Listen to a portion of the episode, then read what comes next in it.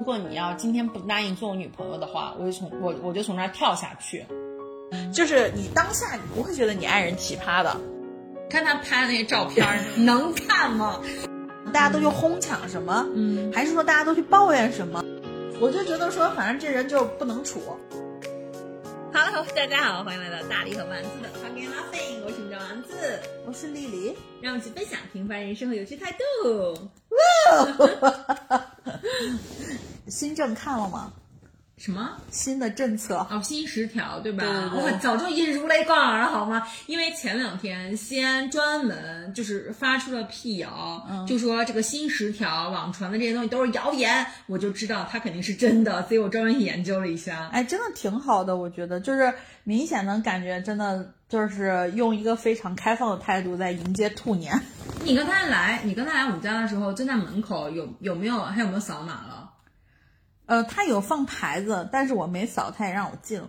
哦，有没有那个喇叭？没了。太好了！我刚才在想，就如果他有喇叭了，我就把这个政策甩在他脸上，他立刻把那个喇叭给我扔了。但我感觉好多事儿应该还是有一个过程的，因为你看现在我刚过来的时候，就是那个呃医院门口做核酸那个地方排队排的就已经拐弯，就很长的队。医院门口，对因为很多地方还是要求核酸的那个对四十八小，时，就是特殊的一些场合。合嘛，对对对，所以就是，但是整体能看到希望了，我就觉得还蛮好的。嗯，对啊，就是我们大家的希望，就是大家。所以我感觉海海南应该会爆满。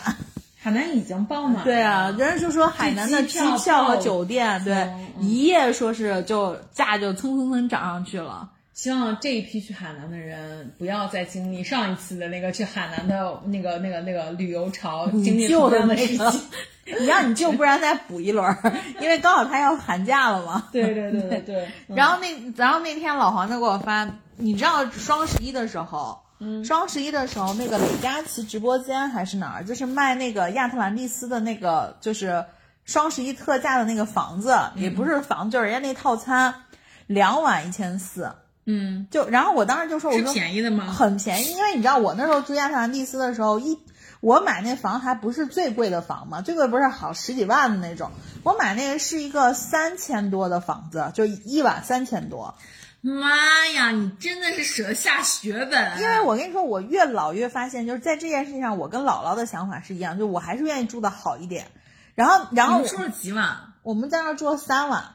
一晚三千多。对。我的妈呀，这个人疯了。然后，然后结果呢？老黄就跟我说，他说：“你看，你看那个那个那个谁直播的时候说卖那个亚特兰蒂斯是一千四两晚嘛。”嗯。然后我就说：“我说呀，好便宜啊。”那你平均下来七百一碗，嗯，然后完了以后，他说那要不要买？我说你现在买了肯定就是就是放那儿，因为它那个有效期很短，好像就到这个一月三十号，好像是。然后我就说那真的很不科学，这个让大家赌啊。对，然后完了以后不是后来你你看就是呃就是疫情刚开始的时候，口罩刚开始的时候，就是那时候的随心飞不是真的是随心飞吗？嗯，你看到今年就是双十一那会儿卖的随心飞。它的那个时长就真的是很变得很短，现在还有随心飞，现在还有随心飞，但是现在的随心飞有些就是就双十一结束之后，那个 B 站上面有有一些旅行的 UP 主不是就开始对比那个随心飞的那个呃划算不划算嘛？嗯，就就会有那种有些是到比如二月一号，有些是到二月二月底，然后还有一些是到五月份，嗯、就会有这种的，就是都不不太一样。现在的随心飞，我觉得就是根本就不是随心飞，嗯、因为就是我要我我我在出差嘛，所以说我也可能我我经常会关注一下就是航班啊、航班航线什么之类的，我就明显发现就是从疫情开始到现在，尤其是今年航线非常少，就是缩减少，缩减的特别少，有的时候根本就没有直飞，然后可能你还得就是你要等直飞，可能一一一年只有一班，哎，不是一周只有一班这种。有时候你等的都是国际 因为因为我那天就是看到就是 B 站上面现在很多新疆就是雪都已经就是很好了嘛，然后现在很多人滑雪什么的，对对对。然后完了之后我就想说，哎，我说那我看一下新疆那种航线，因为我去我之前去过新疆的，就是去那个伊犁嘛，然后在那拉提，嗯，然后去那边看过那个杏花，然后那个时候。我记得就有，就是没有先直飞那拉提的，但是有你到乌鲁木齐然后转到那拉提的那种航线嘛。嗯、然后我现在在搜，一周只有一班。哦，以前就是每天都有的，现在就一周只有一班。而且从新疆，呃，就是乌鲁木齐飞西安的航线也不是每天都有，哦，甚至还要是三五天才有一班。哇，以前西安飞乌鲁木齐那可是每天好几班的。哦，那这个我觉得真的是能理解，尤其是前段时间那个新疆的口罩不是也比较严重吗？对，所以我就说，就是现在回随随心飞真的是就是很很坑，就是就是得限制太多。对你不是随心飞，你得随就是随飞飞。嗯，对对，但但是我觉得挺好的。对，然后我现在看到就是呃，不只是像像像陕西发布的那个十条嘛，就是现在好像很多地方，然后就从从从国务院那边就发就发的这个就是政策。就是不再对跨地区流动人员查验核酸，然后检测阴性证明和健康码，就什么的，不再开展落地检。嗯，真的是太棒了哦，真的太好了。因为，但是你知道吗？就是这一放开，又有一些就是。呃，虽然是这么说的，但是有一些地方，如果他还是得查验你所所谓的核酸啊什么的，就特别的就麻烦。因为你知道上个礼拜，嗯，就上个礼拜，我不是上个礼，哎，是上个上个礼拜六，嗯，我不是去那个就是去做头发嘛，嗯，然后我去那个就是。曲江书城那边，嗯，然后就是呃，我去的时候还好，曲江书城门口有一个核酸点儿，嗯，我准备进那个芙蓉新天，哎，就那就是芙蓉新天地，我准备进芙蓉新天地的时候，人家就说说是你要出示四十八小时的核酸，然后我没有，因为已经很久没有做核酸了，对，然后我说那这怎么办呀？我说那还好，就是曲江书城门口就有一个核酸点儿。但你知道那核酸点就是排队，嗯，然后我就在那儿排，我就排排排排排排到做了一个核酸，真的好乖啊。然后完了我做了个核酸，然后我就进去，然后我进去的时候，结果我在那儿扫了一下让他看的时候，发现我刚才做核酸那个东西还没有，就是还没有同步，嗯，就也写的是今日未检，我说我刚在那儿做的核酸，然后结果那保安说，哎，没事儿，你进去吧。我想说。你知道吗？就是你，因为你太乖了。对呀，然后，然后我想说，嗯，因为什么？因为曲江书城门口的那个核酸点人也还好。嗯，如果像我今天过来的时候，就是像这两天，你看，就很多人不是要，就是因为我我之前的那个就是所在的那个行业，它的那个。呃，要求，因为是服务行业的要求嘛，嗯，服务行业的要求就是要求所有的人员还是要有这个核酸的证记录什么的，所以他们每天都在面临着一个非常痛苦的一个一个一个一个事情，就是还是要做核酸。不过，其实我现在就是在刷微博的时候，其实看到了很多人的就是这种担忧吧，在一些尤其是像一些放开的这种政策下面的一些评论，然后很多人都会很担忧自己患病啊或者怎么，包括有一些论调就是说，呃，那个。呃呃，之前的之前的三年都是国家替我们扛了啊！对对对，我也我也看到这个了。从你以后啊，自己的健康要自要要自己负责任？我非常不喜欢这种论调。就是就首先，我觉得你首先，我觉得你不应就是你应该感谢的不是政府。呃，当然，政府政政政府是应该感谢的，但是我觉得更重要的，其实你应该感谢的是那些普通的人民，嗯，是因为人民听从了号政府的号召，然后大家都大家都在居家，然后很你应该感谢的是那些小企业主，就是那些小企业主们都放弃了营业，很多人都关门了，就是为此很多人很多小企业都倒闭了啊，对，这个我非常有感触。然后像还然后你应该感谢的是那些就是医务人员，然后包括像那些核酸检测的人员或者什么的，就是他们可能其实本身。可能他们，因为前段时间不是就有就是什么呃中山肿瘤医院的治治疗肿瘤的医生，然后就被临时调配去方舱嘛。嗯，就是我觉得应该感谢的是这些人，尤其是应该感谢很多的人民，大家愿意去隔离，大家大家愿意就是闭门不出，愿意听从服从政府的这种指挥安排。嗯，然后这然后另外我还是觉得就是他说啊，从此以后我们的健康就应该我们自己负责什么？我觉得健康本来就应该自己负责呀。就是其实我我就我就一直觉得很奇怪，就是很多人就特别有一种就是。想就自己不想，其实我觉得这是大家一种惰性，就是因为不想去学习，不想去辨辨别很多很多事情的真伪，就是因为现在很多的信息嘛，然后就是包括像比如说你要是你要是感染了新冠，你应该怎么治疗？有的人说哎应该可以用布洛芬，有的人说不能用布洛芬什么的，就是很多的信息非常的混杂，很多人就懒得去学习，然后就就把自己所有的这种责任就推给政府，然后就说哎反正我不管，有政府帮我们的，就是自己不为自己的负责。我觉得其实这其实这就应该从根本上改变的一个观点，就是你应该任何时刻都为你自己的健康和你自己的人生负责。嗯，我是觉得吧，就是我也看到你刚说的那个论调了，就是什么未来就是靠自己，然后很就是你知道，就包括你就是远的咱们都不说，咱们就不把这个打击面放太广，说网友，你就连自己的朋友圈都有这样的人，我都拉黑了。对我自己朋友圈都有这样的，就是比如说像我以前的可能一些客户呀或者什么的，但是他都有这样的人。然后发完这，他一般都是配一条这个文字，然后底下放一张，就可能他买的一些试剂盒啊，或者莲花清瘟啊什么的之类的在这儿。然后我就觉得说，其实大可不必，就是呃，自己没必要去参与制造恐慌的过程，因为这个事儿就说白了就是。你想想，致以从致命的概率来说，它能有你，比如说咱们说现在的不健康的生活方式，那不是照样是对你健所谓的健康是有损害的吗？对不对？所以我真的觉得大家别把好多事儿真的不要看的，就是很悲观。对对对，或者或者不愿意去接受一些新的新鲜的这种事情。对，而且就是说的很极端。对，然后我就觉得这话。你说出来，你是希望它能起到什么作用呢？大家都去哄抢什么？嗯，还是说大家都去抱怨什么？对吧？我觉得真的大可不必。我觉得大家真的要就是把很多就是叫自己去主动学习很多很多事情，要自己去尝试去了解。对对，就是这个事情很多的事情都是有一些科学的一些证据的。就比如说像就是我我一直在就是劝说我父母去就是去打疫苗嘛，因为当然之前的话就是我爸妈嗯。因为其实之前我自己本身我我没有打疫苗，就在最早的时候，因为那时候我们的我们国产的疫苗像科兴啊什么的，他们没有去没有去 release 出来自己的一些证据，嗯。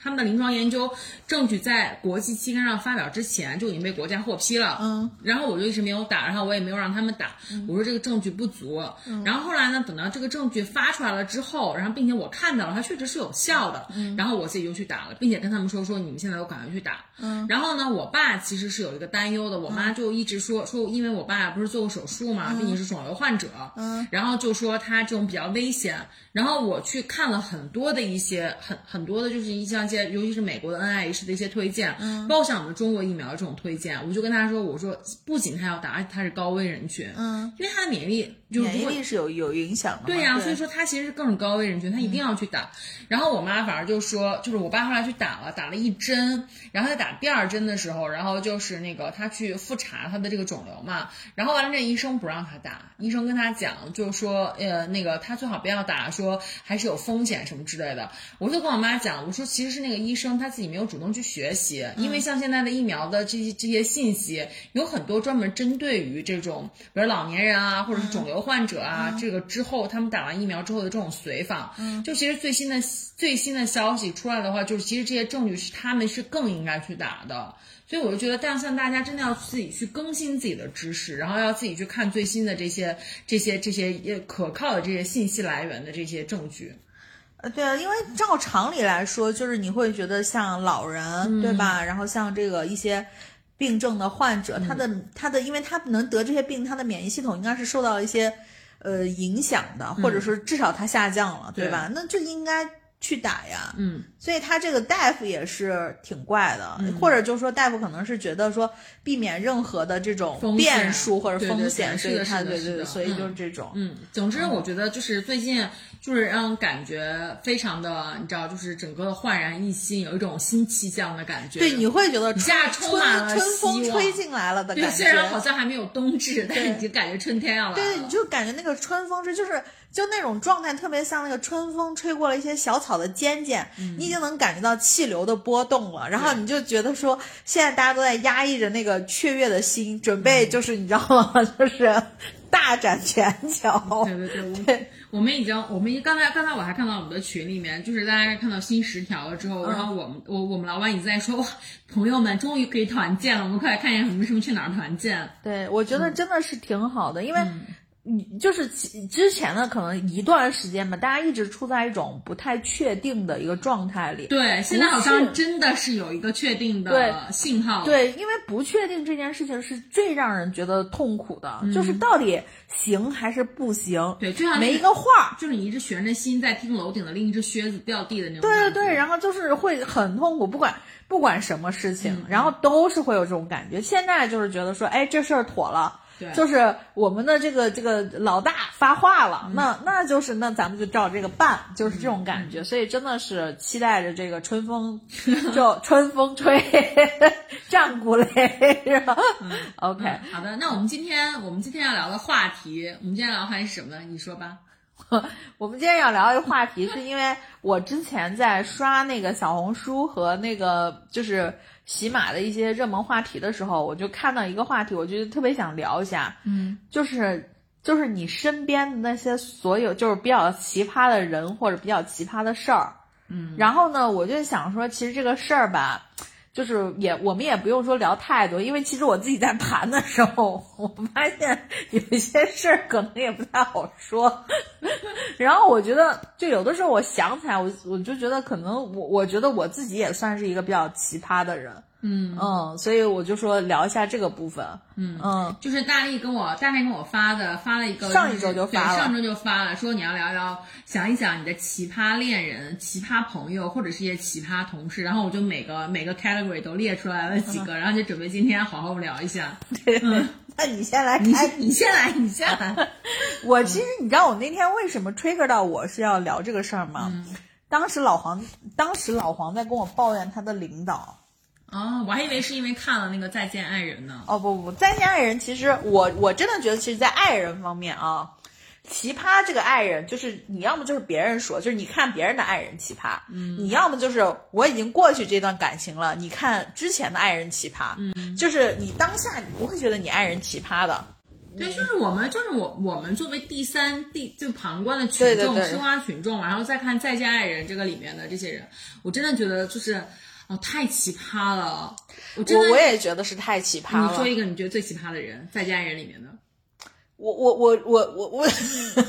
再见爱人 》第一季，我觉得老王就很奇葩。对，老王是个奇葩。对，老王是，然后 K K 我觉得也蛮奇葩的。K K 其实我觉得现实生活中很多人都这样。他现实生活中他没有走到极致，没有像老王那么极致。对，然后但是我还是觉得他蛮奇葩的，就是。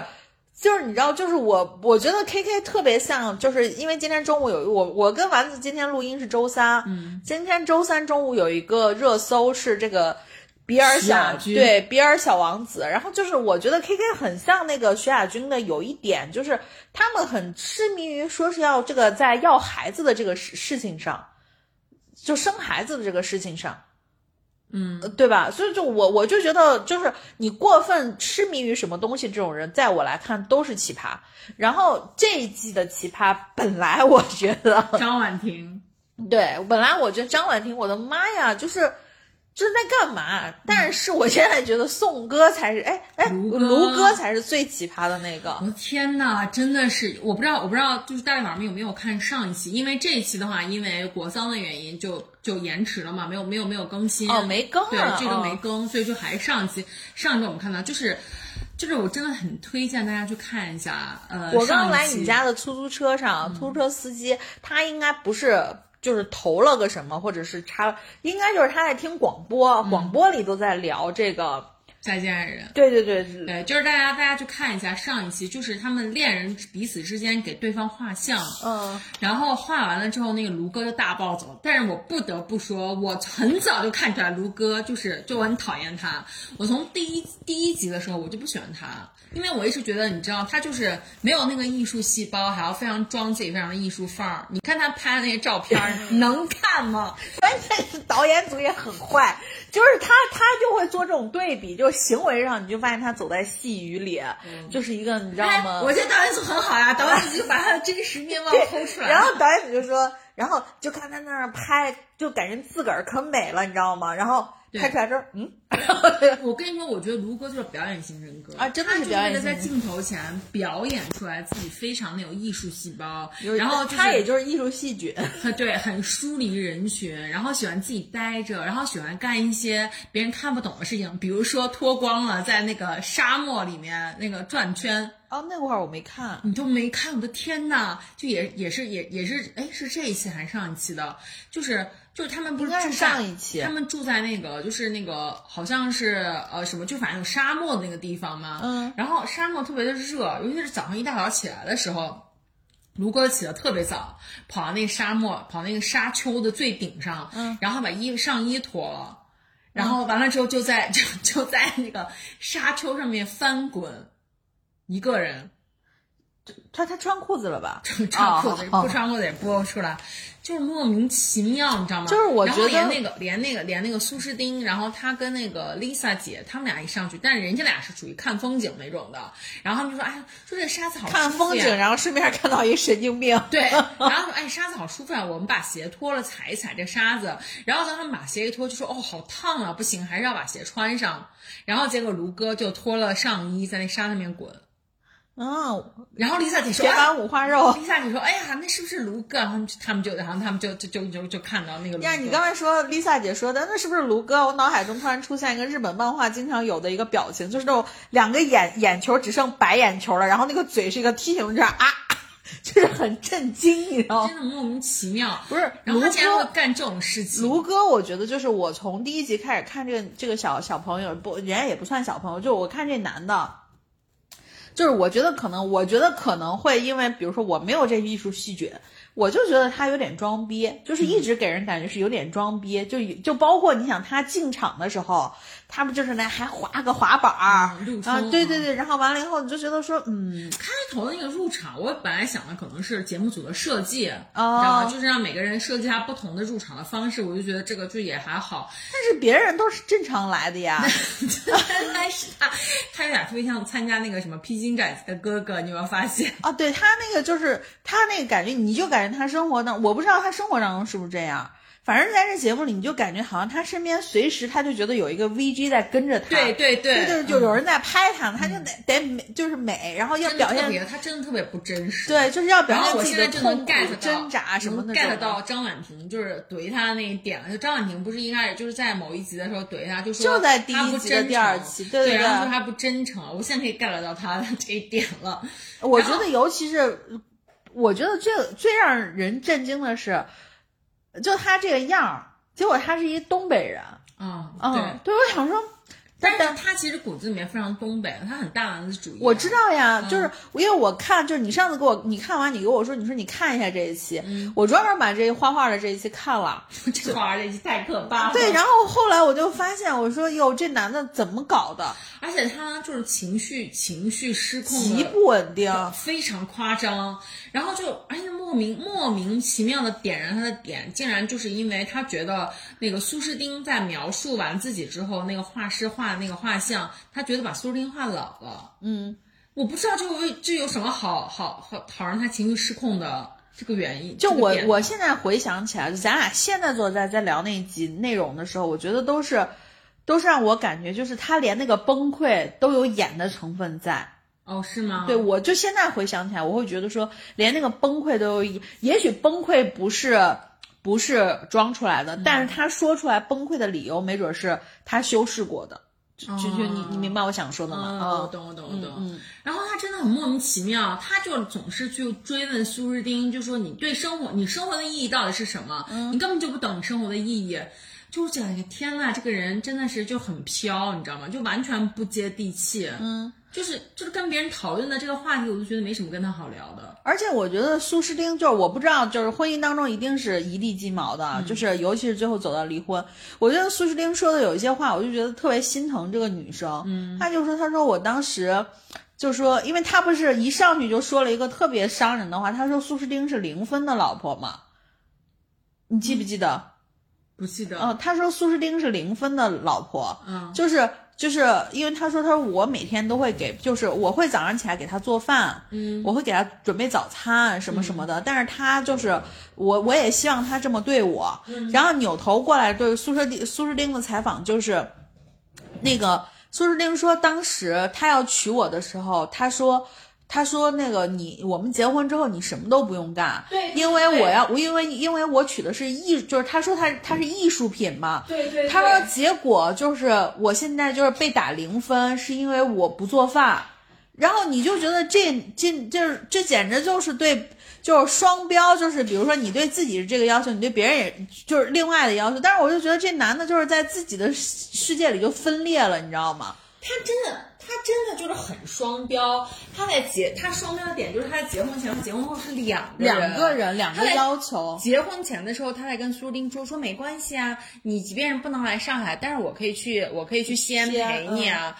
然后结果，结果结婚了之后，人家要去北京发展，这这反而是苏诗丁从西安 move 到了上海，对，并且在很长一段时间之后，然后苏诗丁想要去北京发展的时候，然后他反而不让他去，他说你就应该在家当一个好老婆。我这是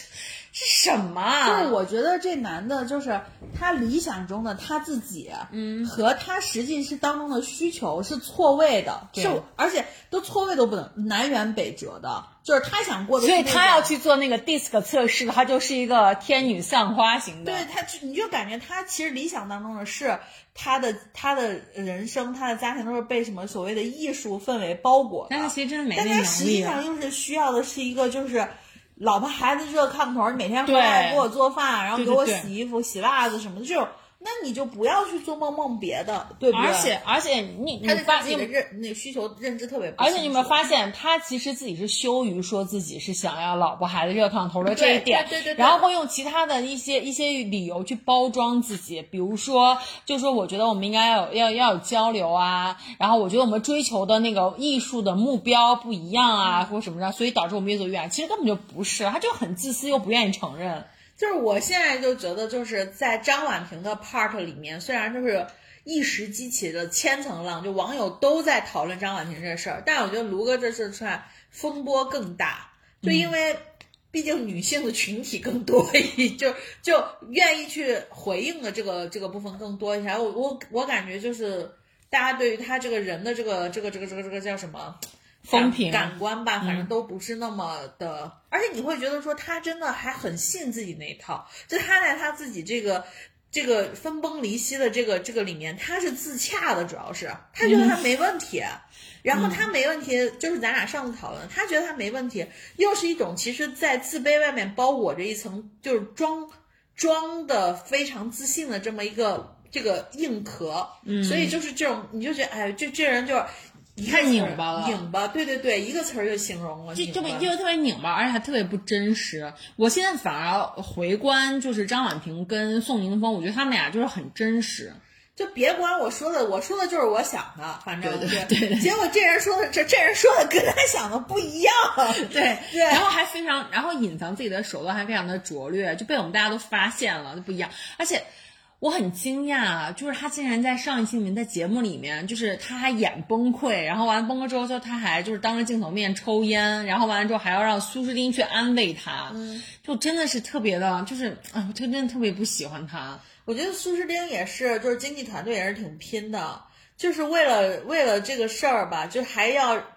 就是还是就是如果我是苏诗丁，我可能都不愿意跟这男的再在一个。节目里，因为苏诗丁也是为了去，因为一不是就是苏诗丁，你看他其实，我觉得苏诗丁他其实，我觉得他一直在这个婚姻里面属于一个就是对方沉默的受害者。就是他对方一直都不跟他说到底是为什么要跟他离婚。你看他们，他其实在讲，他一直说他想要一个善终嘛，就是对对，他其实想找答案，因为他说他们在离婚之前已经很长时间都没有沟通了嘛，然后并且离婚之后也再没联系，所以他其实我特别理解他，他可能就是想说想弄清楚到底是为啥，然后在这个然后然后所以才来了这个节目，他可能看见。赤裸上身在沙地里翻滚的 他就搞清楚了，就想说还好还好。没有没有没有，我觉得其实苏丁是会被那个被那个他包装出来的形象吸引的。呃，苏诗丁，我觉得他一直都。就是你知道，就是他内心感觉是恋爱脑，对恋就是小女孩的那种，对对小女孩，就是还是喜欢那个，就是就是装逼劲儿，反正对对对，他就是喜欢那个，他就是喜欢他那劲儿。对，然后然后你就觉得说，哎呦，真的是，就是这世界上，你说真的是什么人都能找到伴儿，嗯，对，特别特别像。反正卢哥就是，如果大家就是听我跟丸子刚才的叙述，可能会觉得有点有点就是太。太太太碎碎片了，大家可以去看一下，就是《再见爱人》现在目前为止最新的这一集，他就是他这一集设定的是，因为是三对离婚的夫妻嘛，嗯，就是每一个就是每一个人就是都有一个呃看不见的画师，他们跟画师中间隔了一个帘子，嗯，就是你要给画师描述你自己和你的爱人，最后出来就等于每个人都会有两幅画，一个是你自己描述的自己，另外一个是你你爱人心中描述出来你自己。所以这个事情你就会觉得说，反正看这一集的时候，我我对张婉婷是有改观的，就是我觉得张婉婷在这一集里面，尤其是她在描述画的时候，那当然是有剪辑的功劳了。但至少她描述画的时候，就是包括她对她丈夫的一些描述什么的，很就是很贴切，对，很贴切。而且跟她丈夫自己描述自己的时候是很像，对，而且包括她一直在肯定她的丈夫，肯定她的丈夫，比如说善良呀什么什么的这些东西，她是肯定的。所以我就觉得说，会让我觉得就是她有她有变好的这个。基础吧，反正而且我是发现，就是宋宁峰，嗯，虽然宋宁峰人家自己没有要打造自己非常艺术的这种这种这种像像像卢哥一样是艺术的，但他真的很文艺啊，很文艺。你看他就是他描述就是张婉婷的时候那个画，这回卢哥还得那个什么，这回卢哥还得嫉妒别人。就是那个呃，那个那个，他重点就描述他对方那个画，就是非常非常有文艺的那种气息，就什么，就是一定要在，就是要画一滴泪，然后一根白发，对，然后那一滴泪还要是钻石，因为他就是经常会看到他落泪什么的，然后眼睛要画成蓝色，因为他心底是什么纯净的。对，然后我听完他形容，我想说，哇塞，这宋宁峰 感觉真的好文艺，不愧是文艺片男主。宋宋。宋宁峰真的很文艺，人家说宋宁峰就是在一个这种，就是你你那时候只能说是人家这个文艺的世家这个这个环境里面，所以我就所以我就觉得张婉婷找错人，张婉婷应该找卢克，然后然后然后其实苏诗丁他们俩互相折磨，是不是？苏诗丁其实真正向往的那种真正内在里文艺的，其实应该是宋宁峰这种人。哎，我只能说太惨了，所以你就。所以他们应该去参加另外一档节目《换乘恋爱》，是不是？所以就是我们俩也是，就是因为看了这个这个这个《再见爱人》之后，然后也看到了几因为里面奇葩的这些人，所以就想说，我们也聊聊我们自己生活中遇到的这些奇葩的人。对对对对对，我那我因为我刚你刚打断我了嘛，我现在说一下老黄奇葩的领导。那他那是老黄生活中的人，而不是你生活中的人。不是，我现在跟你说，老黄这个奇葩的领导是真的非常的奇葩。嗯，就是是因为我，你想我工作十几年了嘛，就是我也见过很多奇葩的同事啊、领导啊什么的。但是他这个领导，我真的觉得是属于生理性的奇葩。他这个领导一开会就睡觉，就就是就是属于那种就是。就是因为老黄他们经常跟银行的人开会嘛，嗯，就跟银行的人开会，经常是那种就是可能三四个人面对面，嗯，他面对面睡，面对面对面，一开始开就睡了，睡着睡着还会忽然惊醒，然后 Q 那个正在说话的人说：“你把刚才说的再说一下。”就因为他们是甲方嘛，然后我就觉得这个人真的很奇葩，但是我没见过他啊，但是我就觉得说。就是我每次听老黄，老黄说完了又开会了，完了又睡了，而且老黄就很痛苦，因为老黄不知道在这个过程中他要不要叫他，嗯，而且又因为老黄是男生嘛，他的领导是一个女生，嗯，就是你也没法就是比如说动他一下或者是什么的。我 我说你要不就给你领导搭一件衣服，别感冒了之类的。所以这这当天因为是老黄又在给我 complain 这个领导睡觉的事情，所以我就想到我说哎呀，我说就包括那两天也在看那个再见爱人嘛，我说其实就奇葩的人还蛮多的。对，嗯，那讲一个你生活中的人。我生活中的人，我生活中的人其实真的还好啦。嗯嗯，就是我觉得我生活中就是比较奇葩的人，最近啊，或者说我能回忆起来的最近比较奇葩的人，就是我的我深圳的好朋友 啊，胖虎嘛。对对对对对，我觉得我深圳的好朋友比较奇葩，就是呃，其实我觉得他比较奇葩的点是在于他。刚刚结束了一段八年的感情，嗯，然后他结束段真的彻底结束了吗？彻底结束，他已经搬出来了。那毛孩子们呢？嗯，对，那这这就是我想说的一些事情嘛。就是胖虎是我的大学同学，然后呢，我们认识也有十几年了嘛。然后呢，他是因为之前他之前一直在北京，然后在北京之后，他认识了这个。刚分手的这个这个对象，然后他又跟着这个对象，当时从北京就去了深圳，嗯，也就是说白了就是完全没有根儿了，嗯，就是你就等于从北漂变成了深漂，然后你你家又可能就在深圳，什么人都没有，然后在深圳待了八年，但在这这八年之后，就是本来自己呢，就是还有一个比较正常的稳定的工作，然后但是因为，嗯，我不知道这个中间的因果关系啊，反正就就导致的结果就是可能他近半年或者一年，他是实际上那个工作就没有了，然后他近半年没有工作以后呢，导致了什么就是。但是他当时好像是因为他现在这个对象是创业，就是要开一个类似于那种就是跨境海淘的，就跨境电商的那种公司，所以他就说，他说啊，他把之前那个公司，因为他之前那个公司他占股份了，他把之前那个公司什么东西都清算，然后完了以后，他他也投钱进现在目前这家公司，然后他们一块儿搞，结果这个公司好像搞的也就是那种不温不火的样子，然后他呢就等于他也没有参与具体的事业务。他要在家，然后你知道胖虎呢，就是从去深圳开始就不停的在捡猫，嗯，就是他会救助流浪猫，然后把流浪猫带回家。然后他们家现在的情况就是有六只猫还是七只猫，然后还有一只大狗，狗是当然是买的了，是一只大的黑黑色的拉布拉多。然后他这次分手呢，就是。所有的猫就得留下嘛，因为猫这个东西，你换了那个房子，你肯定是不不太好。所以救助流浪动物这件事情是他跟他的女朋友商量好的，就两个人都是有这份有有这份爱心的。我觉得重点是胖虎。至于他对象嘛，就他对象，因为我不是很了解，嗯，我满打满算我就见真人就见过一次，嗯，然后是来那个西安，就是当时他带着他对象来西安，然后完了以后我就带他们在西安吃吃喝喝的这种的，嗯，然后我对他对象的一个一个感知就是，我觉得这个人有点格色，嗯，是因为你正常你来西安，我带你去吃泡馍，对吧？那 是西安嘛，对吧？正常人都会说说啊。挺好吃的，然后但是这个后面他就肯定会咽到自己的肚子里，嗯，因为是我带你去吃的嘛。但是他他他对象那天就是，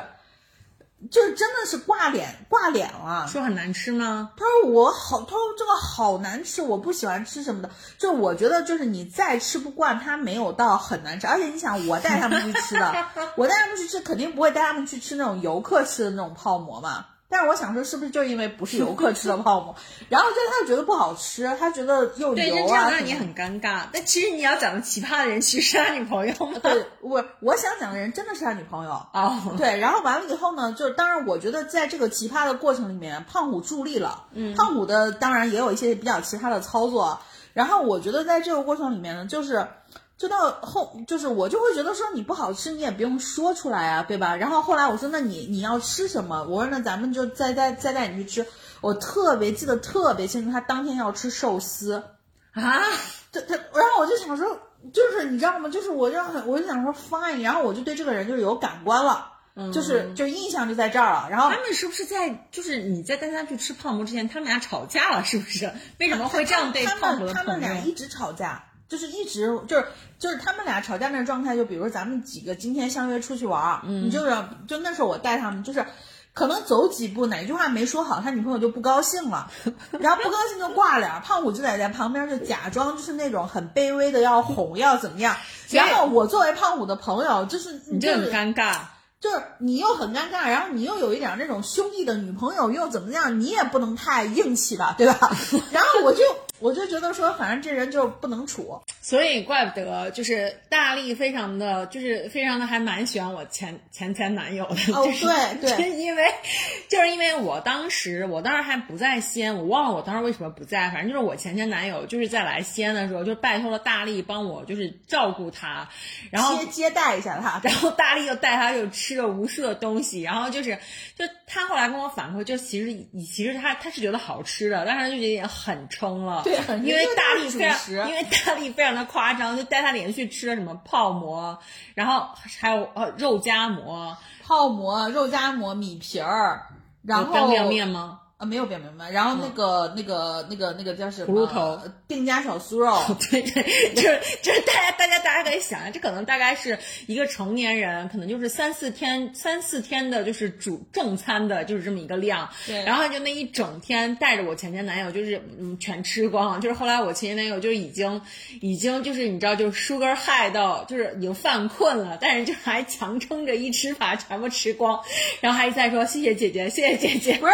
我那时候。给他说了，我说吃不完你就放在这儿，因为就是想说尝一下。但他就是为了你知道，为了表达就是对你的感谢，然后我觉得全部吃光。我觉得他是真控制不住，因为那东西好吃。你知道，就是尤其是我带他去吃丁家小酥肉，我现在脑海中那个印象都非常的是，我当时丁家小酥肉是你买一份小酥肉，他送你一碗米饭。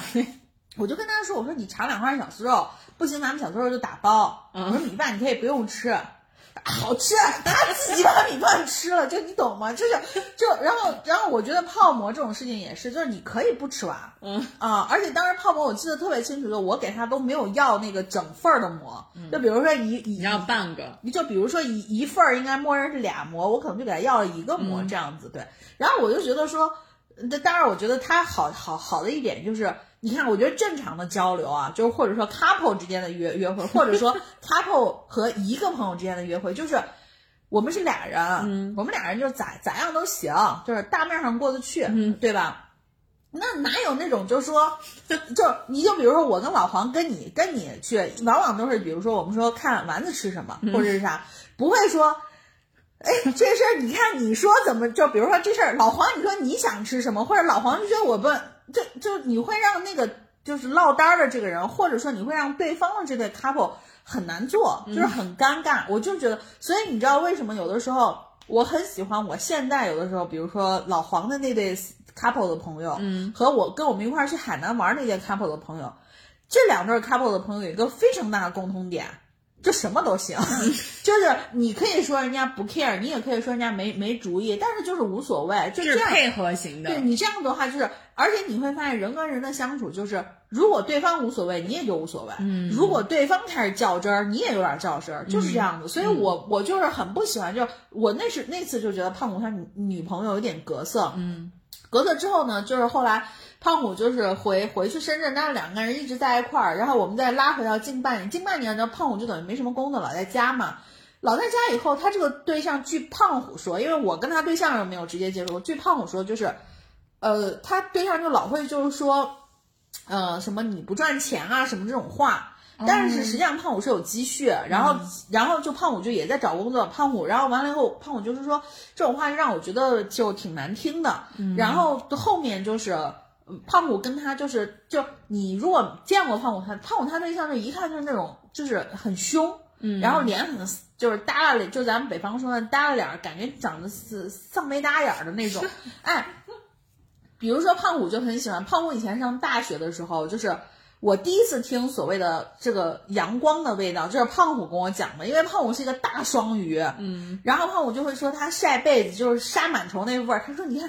我洗完被子充满阳光的味道，他就是这样的一个人。而且胖虎近半年没有工作，胖虎很需要一些正的能量去，就是去去去 cheer 一下他。结果呢，胖虎就说深圳的天儿好，他就跟他对象说说走，咱们出去啊，或者说咱们去运动一下，或者他对象都跟他说我不去。就是你一直跟你的伴侣发出邀约，发出这种就是这个都，他一直都是就是。其实就是我觉得他们俩之间其实有一个很大的问题，就是因为你跟我讲过，胖虎跟他女朋友其实已经很久，就是两个人都不聊天，然后对没有沟通，没有沟通。就是我们有一个，我们有一个大力丸儿，然后呢，就是因为小宇宙的推荐机制，就是我我我有一天看到他评论了一个其他的播客，就是关于讲分享欲的，嗯，然后呢，我一我一看是我们的大力丸儿评价的，然后我就想，那我就点进去听一下是什么，然后我就听到，我觉得讲的非常好。就是说，其实其实分享欲其实就代表一种亲密的爱。对呀，对，就是如果你一旦丧失了分享欲，无论是朋友还是爱人，就是其实这个就相当于就意味着这段感情就是已经就是已经没了，就是因为你都不愿意跟他分享你经历过的所有好玩的事情了。对对，所以我就觉得说有一些事情就是为什么你比如说呃。老黄就特别有这个分享欲，然后老黄有这个分享欲，导致于就我也开始会，我也就会更更愿意去跟大家分享。嗯，我就觉得这就真的是很好的一个正向正向的沟通的方式，不管是你分享的是有趣的事，还是你分享就我们说的分享不是发泄啊，就比如说你今天碰到一个对，就是比如说哎，我今我我看到就是一段就是一段特别好笑的一个冷笑话，然后就发给你，对，就转给你，对对对，或者就是说我今天真的遇到什么个糟心事儿，我不是我不是冲你发火，就是莫名给你这个我只是告诉你说，你看我今天怎么怎么样了，对我现在好好荡呀，或者什么的，我觉得这就是正向的分享欲。结果胖虎跟他女朋友就没有这个分享欲，然后胖虎跟他女朋友就是一直也不太交流，然后就是老是这样，就每天就是你知道把那个日子过得就是就变得像一个默片一样。嗯。然后呢，这时候呢，胖虎，这当然我我现在开始讲胖虎，就是然后这时候胖虎就有一个，就是以前可能也聊的一个小小姑娘，就跟他聊天。胖虎就觉得跟这个人就特别有话说，就所以我觉得在这事儿上，胖虎也有他的问题啊。就是你快点讲你的重点，就是你讲的我的重点就是胖虎，呃，跟他之前的这个女朋友分手之后，嗯，他这个女朋友在半夜三点多给我打电话，给你打电话，给我打电话，然后就是我没有接到，是因为我的手机九点就静音了。他不光给我打电话，他还给胖虎其他的朋友打电话。嗯，然后呢，在这个过程里面，他还给胖虎要钱。嗯，就说他的意思是因为他们俩不是夫妻，他们俩之前可能就是两个人有买车，嗯车是胖虎写了胖虎的名字的，他就会说说，那你既然要走，就是你知道那种感觉，就是这个人被逼到绝路上，但是我又不想跟你分手，我现在就是为难你，让你绝对走不了，就这种感觉，然后就做了很多很多歇斯底里的事情。最关键的问题是。这女的最后说她自己的心理有问题，她让胖虎带她去看医生，然后结果胖虎不不是就拒绝了吗？胖虎说你自己去看，然后说我们现在分手了，我们就最好不要见。结果这女的就把自己给摔伤了，就是故意，故不故意不清楚，就是摔伤了。然后完了以后就是就这种的，就是你知道就要求胖虎去看她吗？就让胖虎带她去医院。这但问题就是，你知道这更奇葩的事儿，就是他把自己摔伤以后，要求胖虎带他去医院，胖虎就去了。就你知道，胖虎有的时候在跟我们 share 这件事情的时候，我们就很生气，生气的点就是怒其不争，你知道吗？就是会觉得说你你就是如果要分手，你就真的得心狠。然后呢？然后完了以后，后来就是这个就是他女朋友可能看着这个事儿，就真的没有挽回的余地了。好像是，好像还扣了他一些什么东西吧，就是类似于，因为他们之前一直两个人在一块住了八年嘛，嗯，什么学位证什么那些东西不都在家里搁着呢吗？反正现在胖虎就是回去把东西都搬走了，就他自己的东西都搬走了，就也是那种好像是悄悄的吧。搬走之后，现在租了个房子，也不敢给这个女的说。就我们就给他的建议就是，你要不就先别说，因为这女的就是能半夜三四点就能给你所有的朋友打电话，这种这个举动就是。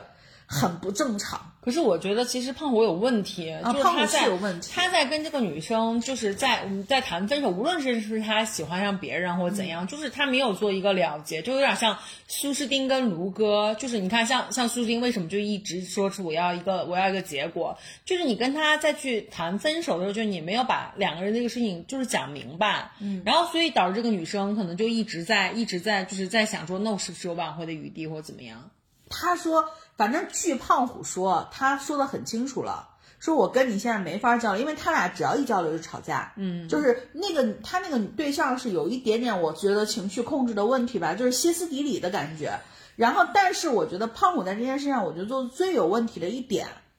不是说是他对他这个对象是什么，我是觉得说。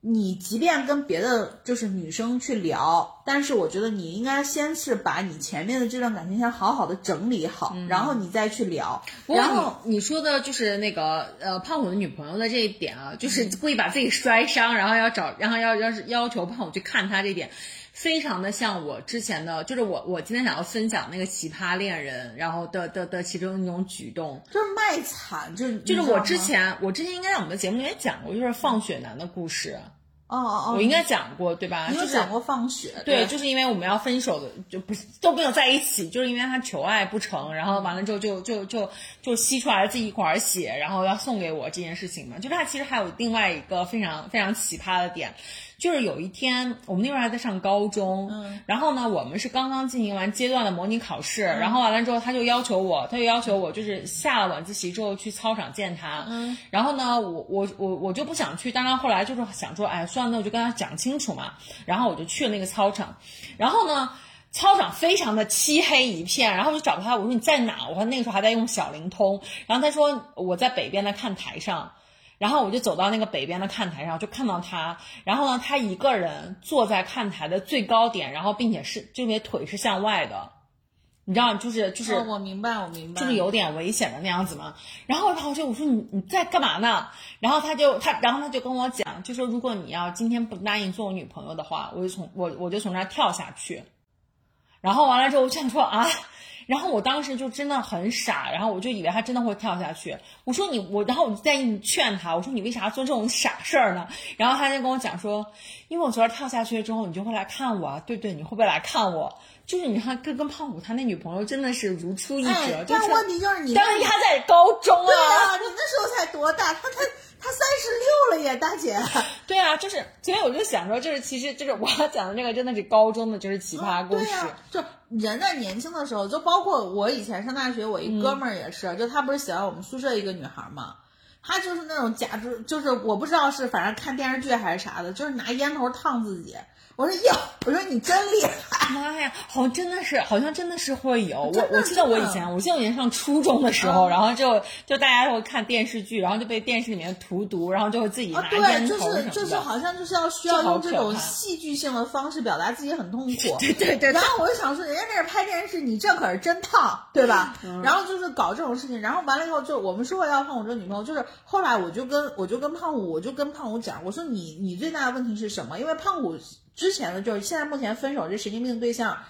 是他在结束上一段感情的时候立刻找到的一个，就是是救就是你的生圈属意思是。说，他就是应该要，就是不要再去做这种救生圈的这种事情。对，然后呢，因为他现在不是又聊了一个妹妹嗯嘛，就是他现在聊的这个女生呢，就是两个人也没有确立关系，只是聊天聊得好。后来我就跟他说，我说你是跟这个女生是打算谈恋爱，还是打算要好好发展？然后可能就只是聊聊天什么的。我说你是个大双鱼，你自己知道你自己什么尿性，就是你控制不住你自己。如果你控制不住你自己，我给你唯一的建议就是不要再找救生圈了，嗯，因为找救生圈的时候你是特别看重其中的某一种需求的。总之我觉得特别不 OK 总之我觉得胖虎也是有点奇葩的属性在的。啊，胖虎真的，而且胖虎的、胖虎就是现在就经常就是反正就是因为他刚结束一个八年的感情，我觉得这八年的感情，不管最后再难看，他这个时长在那儿堆着呢，嗯，所以你说他痛不痛苦？他应该是痛苦的，但是就是你就会觉得，你让他来跟我聊一聊，我结束了两段七年的感情的，让他来跟我聊一聊。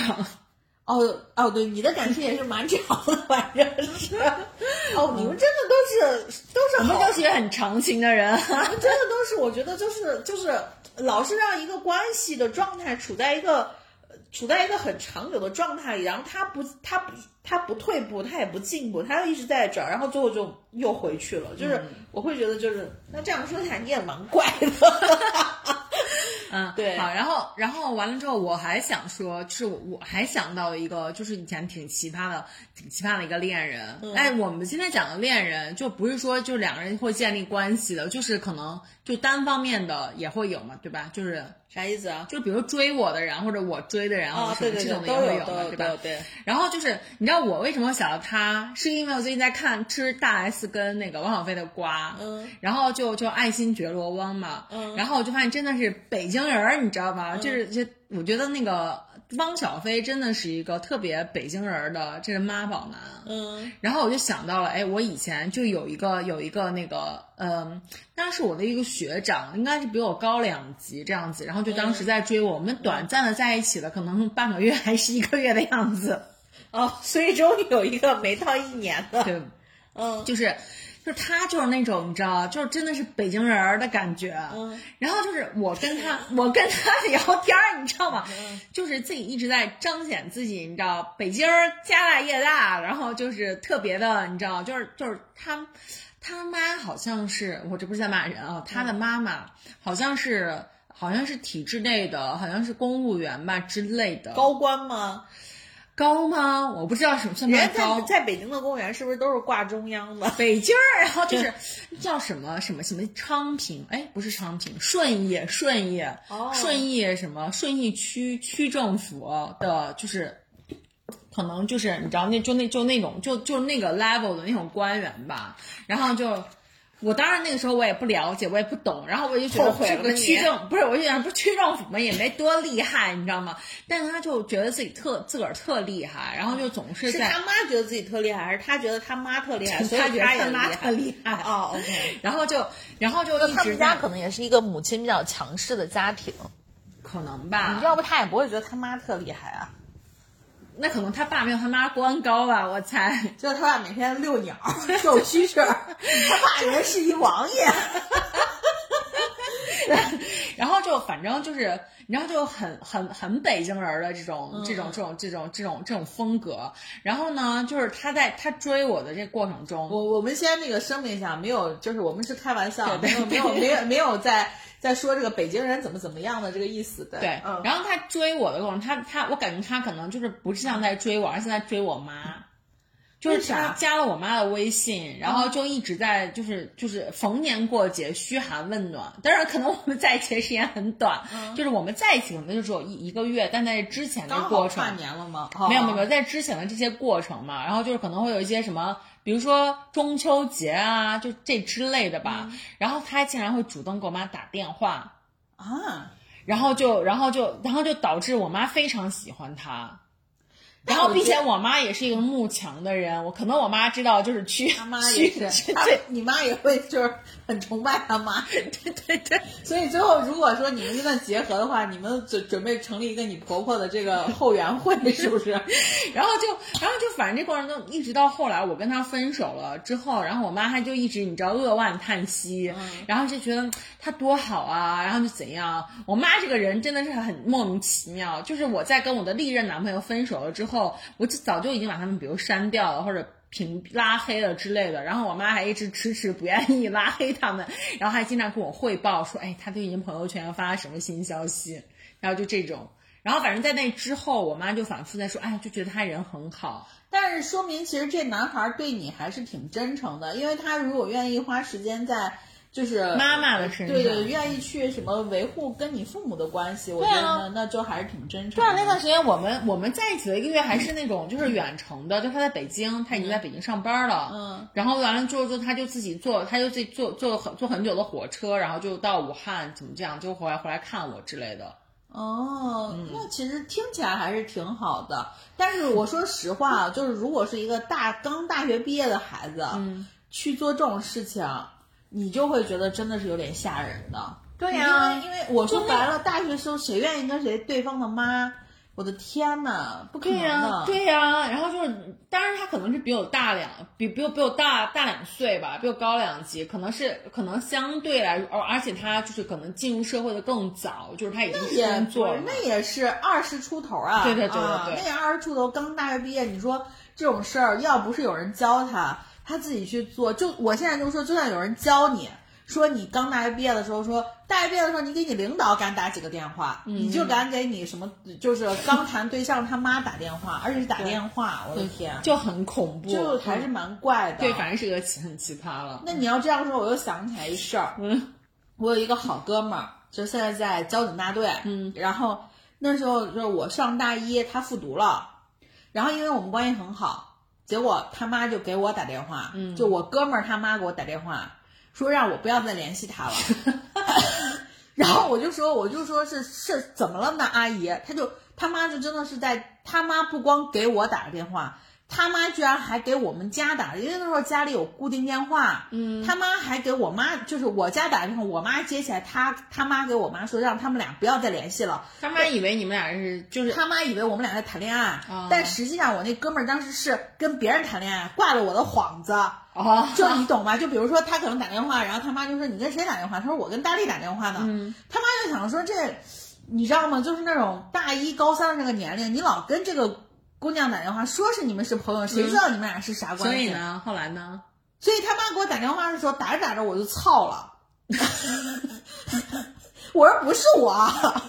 然后我就把他出卖了。哎，你这个人很没有在，很没有义气。不是，我很生气，你知道吗？就是我觉得，就是你比如说，你可以让我背个骂名，嗯，就是因为反正这个事情他不会给我造成什么特别纯粹的伤害嘛，嗯。但是如果你妈已经把电话打到我这儿了，我正在高高兴兴过我大一的这个新生活嘛，你妈给我打电话说你别再那什么了，你你自己都上大学了，什么我儿子还没就你知道，就是很就那个话说的很不好听。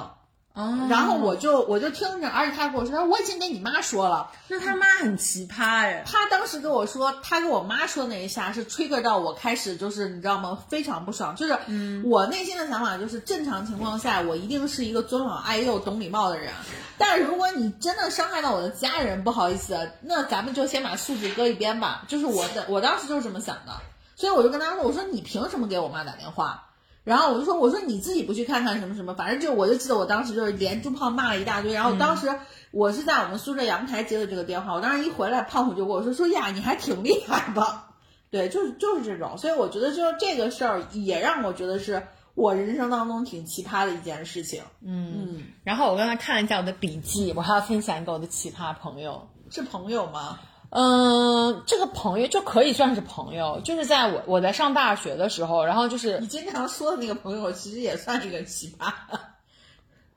哪一个朋友？就，就是我有我我有一个上大学的上大学时间的朋友，然后当时是我的舍友。嗯，奇葩的不是不是他本人，当然他也他也挺奇葩的。是那个跟你闹掰了的那个吗？呃，哎，我们可以讲他的名字，紫薇。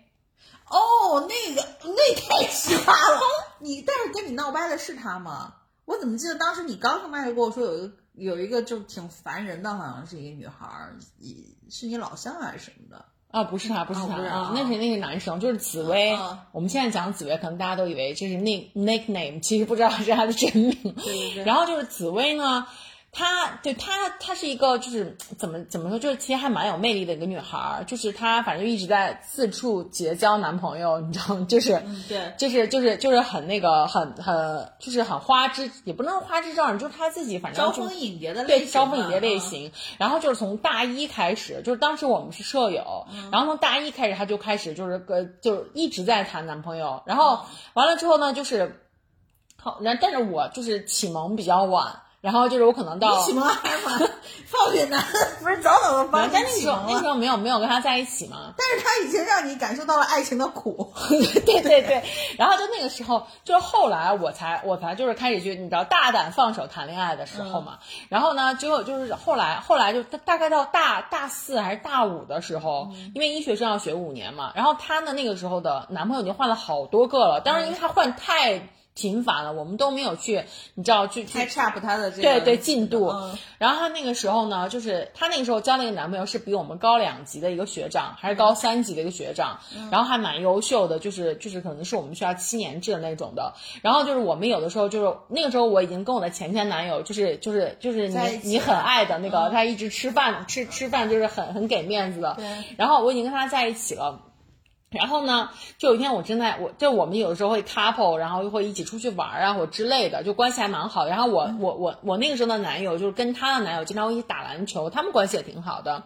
然后结果呢，有一天你们四个彼此之间关系都还不错，对，都还都还不错。然后有一天我正在我正在就是自习的时候，然后那个时候可能在复习准备考研什么之类的吧，还是期末考试。然后我在自习的时候，她的男朋友然后就来就来就就来找我。然后来我的自习室找我，然后因为我们其实我跟她男朋友其实完全没有私下里的这种联络，基本上我们在一起的话都是一起在大家四个人一起嘛。对，因为闺蜜的男友是一个很很禁忌的领域。对对对。然后她就来找我，然后就跟我讲说，我我有点重要的事情要跟你谈一下。然后想，嗯，什么事情？然后跟你表白吗？然后我还跟我的，我还跟我的，就是我当时的男友，我跟他讲说，好奇怪啊，他竟然找我，什么事情我也不知道，我跟他聊一聊吧。然后我男友说好。然后呢，就是我我就我就我就出去，然后完了之后，他就一直带着我在学校里面溜溜转圈儿，然后我就一直感觉他自己有话，然后然后就是就是他一直不不好意思讲，溜了多少圈儿？就讲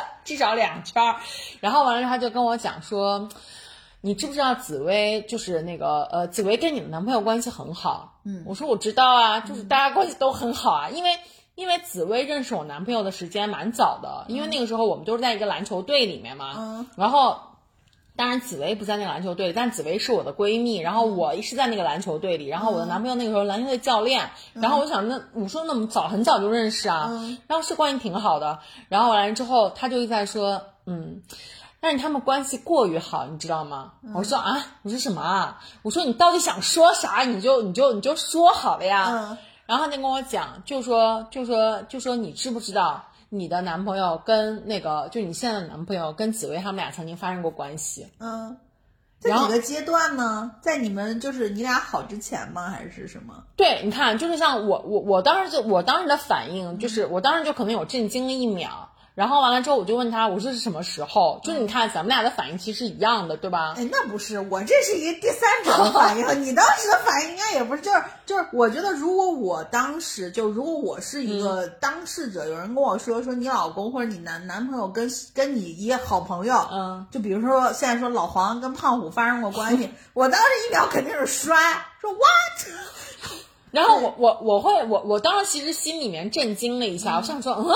就是，然后我，然后我就马上就问他我是什么时候，然后他就跟我讲，他说，他说是大概是在大一的时候，然后我想说，哦，我说大一的时候，我说大一的时候我有我有男朋友啊，我当时也没有跟他在一起啊，嗯，然后我就想说，而且我而且我跟我男朋友我说是我们俩是大二才在一起的，嗯，然后我就说，我说这是我们在一起，人家的历史啊，对啊，我说这是我们在一起之前的事情啊，我说没有必要追究吧，嗯，然后他就非常的震惊。他对我的反应非常的震惊，他就说：“你怎么可以？你怎么可以就是不介意这件事情？那别人的历史我能参与吗？我又参与不了，我然后我反，然后我，然后搞得像我，然后搞得就是我反而还要在安慰他，然后就跟他讲，我说。”这是之前的事情啦，我只要我说你只要他对就是我们在一起之后的这段感情负责任，我说就就就好的呀。我说其实你负责任，对我再回明天吃。我说 其实吃，我说你没有必要去追究，就是很前很前面的事情嘛。然后然后她男朋友就不行了，就非就这就就跟我你知道俩公，然后就在跟我就就在跟我讲说不行，然后就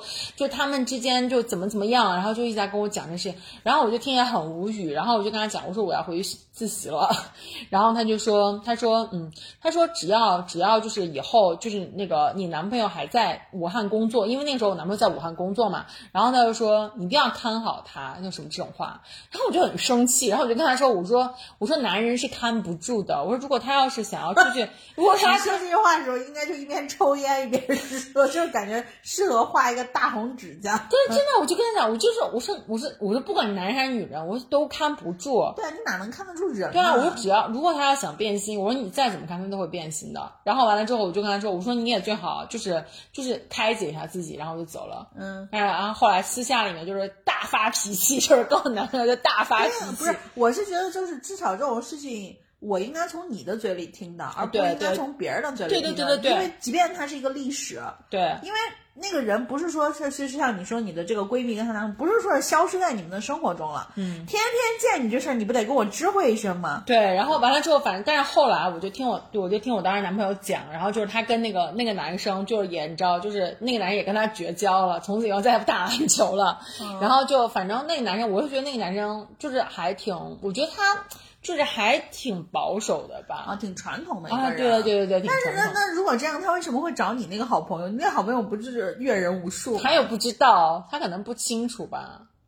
嗯。然后他，然后他，结果人家现在结婚了是吗？我不知道，没有没有没有没有没有，后来他们就分手了。啊啊啊！然后我就觉得那个男，他就是我，我是觉得他很奇葩的一点，就是我后来一直在分析他为什么来找我这个动机，他一定不是为了保护我。当然不是为了，对呀，他他是为了让你觉得你跟他一样气愤，然后你们俩好去谴责他们俩。对对，就其实他还是为了他自己想要去发泄发泄那个情绪。所以我觉得这个人真的是，就是他做这种事真的很不地道，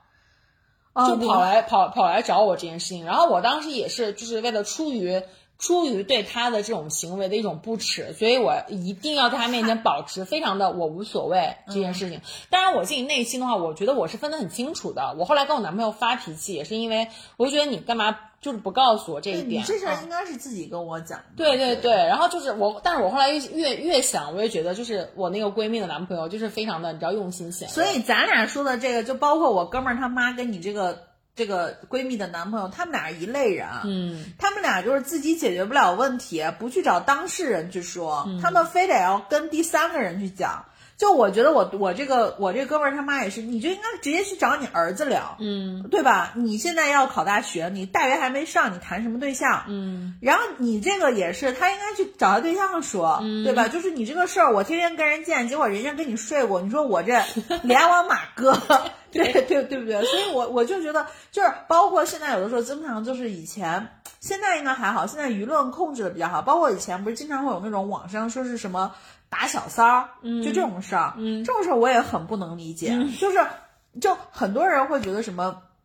不管是老公出轨还是老婆出轨，就是我要去找那个小三儿的问题。其实问题不出在小三儿身上，没有这个小三儿，有那个小三儿。对，嗯，就是你得找找你们俩的问题。嗯，就是这个事儿，如果你们俩的问题能解决，那小三儿是就自然没没他什么事儿了。如果你们俩的问题不能解决。那就是换一个小三换一个小三，不，这就这就是就是就是就是女性女性之间就是总是会，你看就经常会就是两个女两个女生扯头花撕起来，然后反而让反而让其实中间最有问题的这个男生，然后就隐形了消失了，就其实问题事情不应该这样发展。对对对，所以我就觉得说，就是但但是当然，我觉得就是有的时候你会觉得那个路上打小三什么，他为什么不抓着这男的去说事儿，或者说。就是所谓的捉奸什么，他为什么不抓着那个第三者去说事儿？是因为他内心还有一种，就是就是就是遐想或者妄想，他希望他们的关系还能回到以前。嗯嗯，所以呃，真的是，所所以其实你说身边的这种奇葩的人和奇葩的事儿，真的是。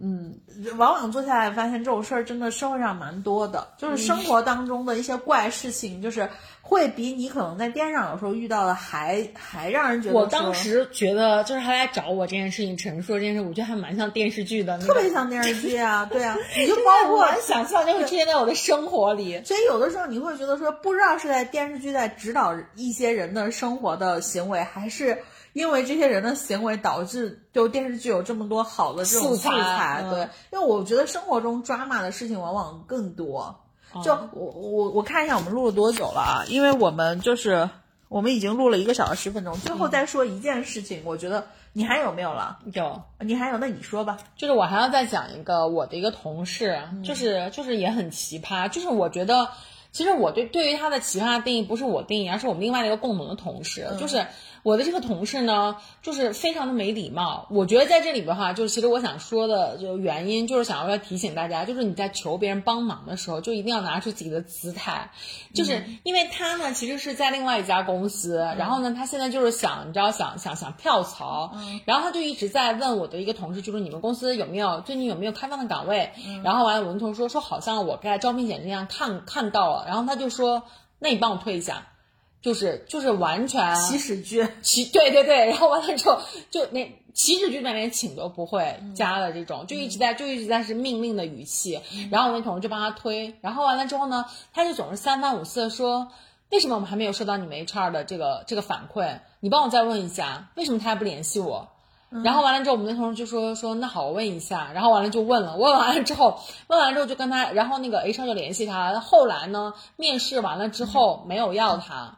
然后，然后完了之后，就是这这这个同事，奇葩的同事又联系到我的另外那个同事，然后就说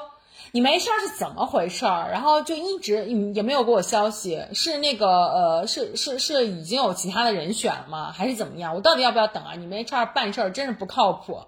就就就反而会把会把他的情绪发泄到就是他的恩人上面，就帮他推荐的人上。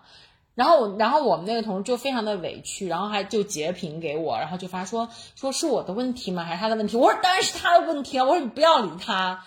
然后后来就是他就帮忙问了一下，然后 HR 说已经有人选了，然后他就他就把这个消息就跟那个同事说说哦，他他们已经找到了合适的人，然后我们那同事就又又继续大发雷霆说你们公司 HR 实在是太不专业了，他竟然没有主动的告诉我一下，那你帮我问一下他为什么不要我？是因为我哪些方面不合适？就总之的这种来回就都就都体现出来，就是他就是想让别人帮忙，但是就。完全也不知道，就是不知道他的底气从哪里来，就特别的硬气。我倒觉得，就是你的这个就是同事 A，就是这个非常没礼貌的这个同事，我倒觉得他就是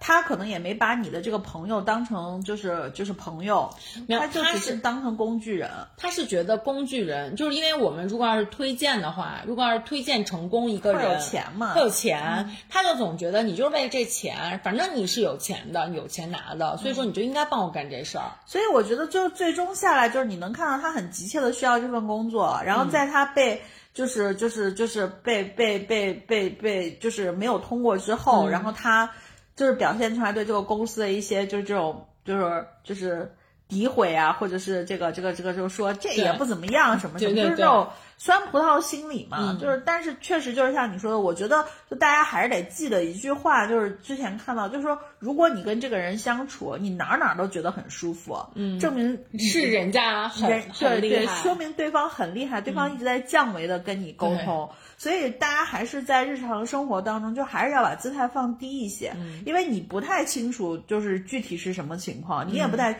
我就说白了，就是就是通过一件小事能认清楚一个人，其实也挺好的。嗯，下回就是像你同事也是，那我下回你们谁找我推荐，你就不好意思，我不推，嗯，对吧？因为毕竟我还得在这个公司长干，我不能为了推荐一个垃圾人，就搞得我在这个公司也很难处，因为 HR 其实是蛮关键的角色。我真的觉得很奇怪，就是他，就是他已经那么那，因为我跟我的同事 B，就是帮他推的那个同事，现在是一个公司的了。就是 A 同事呢，后来就是失失败了以后，我不知道为什么他为什么这么想进我们公司，他又找到了我，嗯，他让我帮他推。你说你不是试过了吗？人家不要你啊！没有，是另外一个，是另外一个岗位。对，你就直接告诉他呀。是另外一个岗位，然后完了，他就让我帮他推，然后我说好，我说帮你推，然后我其实没有帮他推。嗯 嗯，所以我觉得就这种事，而且我不知道你们的这个领域啊，你像在正常的这种招聘的领域，呃，就是一般如果说你一个人想面试一个公司的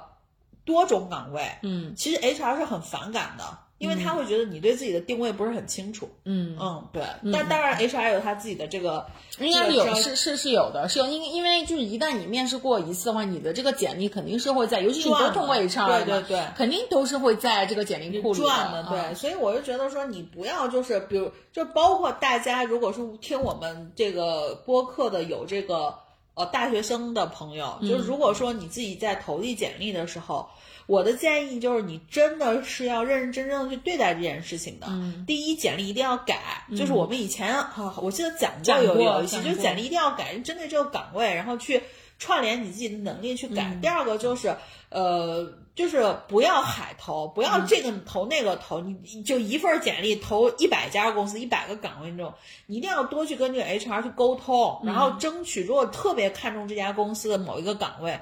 或者是好几个岗位，但是你投了一个，你一定要争取跟 HR 见面的机会，因为一旦见上了，人和人的这个这个这个这个连接才才才能比较好的建立起来。嗯嗯，好吧，那我们今天就先聊到这儿吧。奇葩的人，反正聊的也挺多，奇葩的事儿也聊挺多，但是总总体下来，我觉得就是就是还行，就是没有太怪的事，都是一些我觉得大千世界无奇不有吧。就觉得现在想想的话，遇到这些人就觉得还挺有趣的，所以我觉得有的时候大家遇到这种比较奇葩的。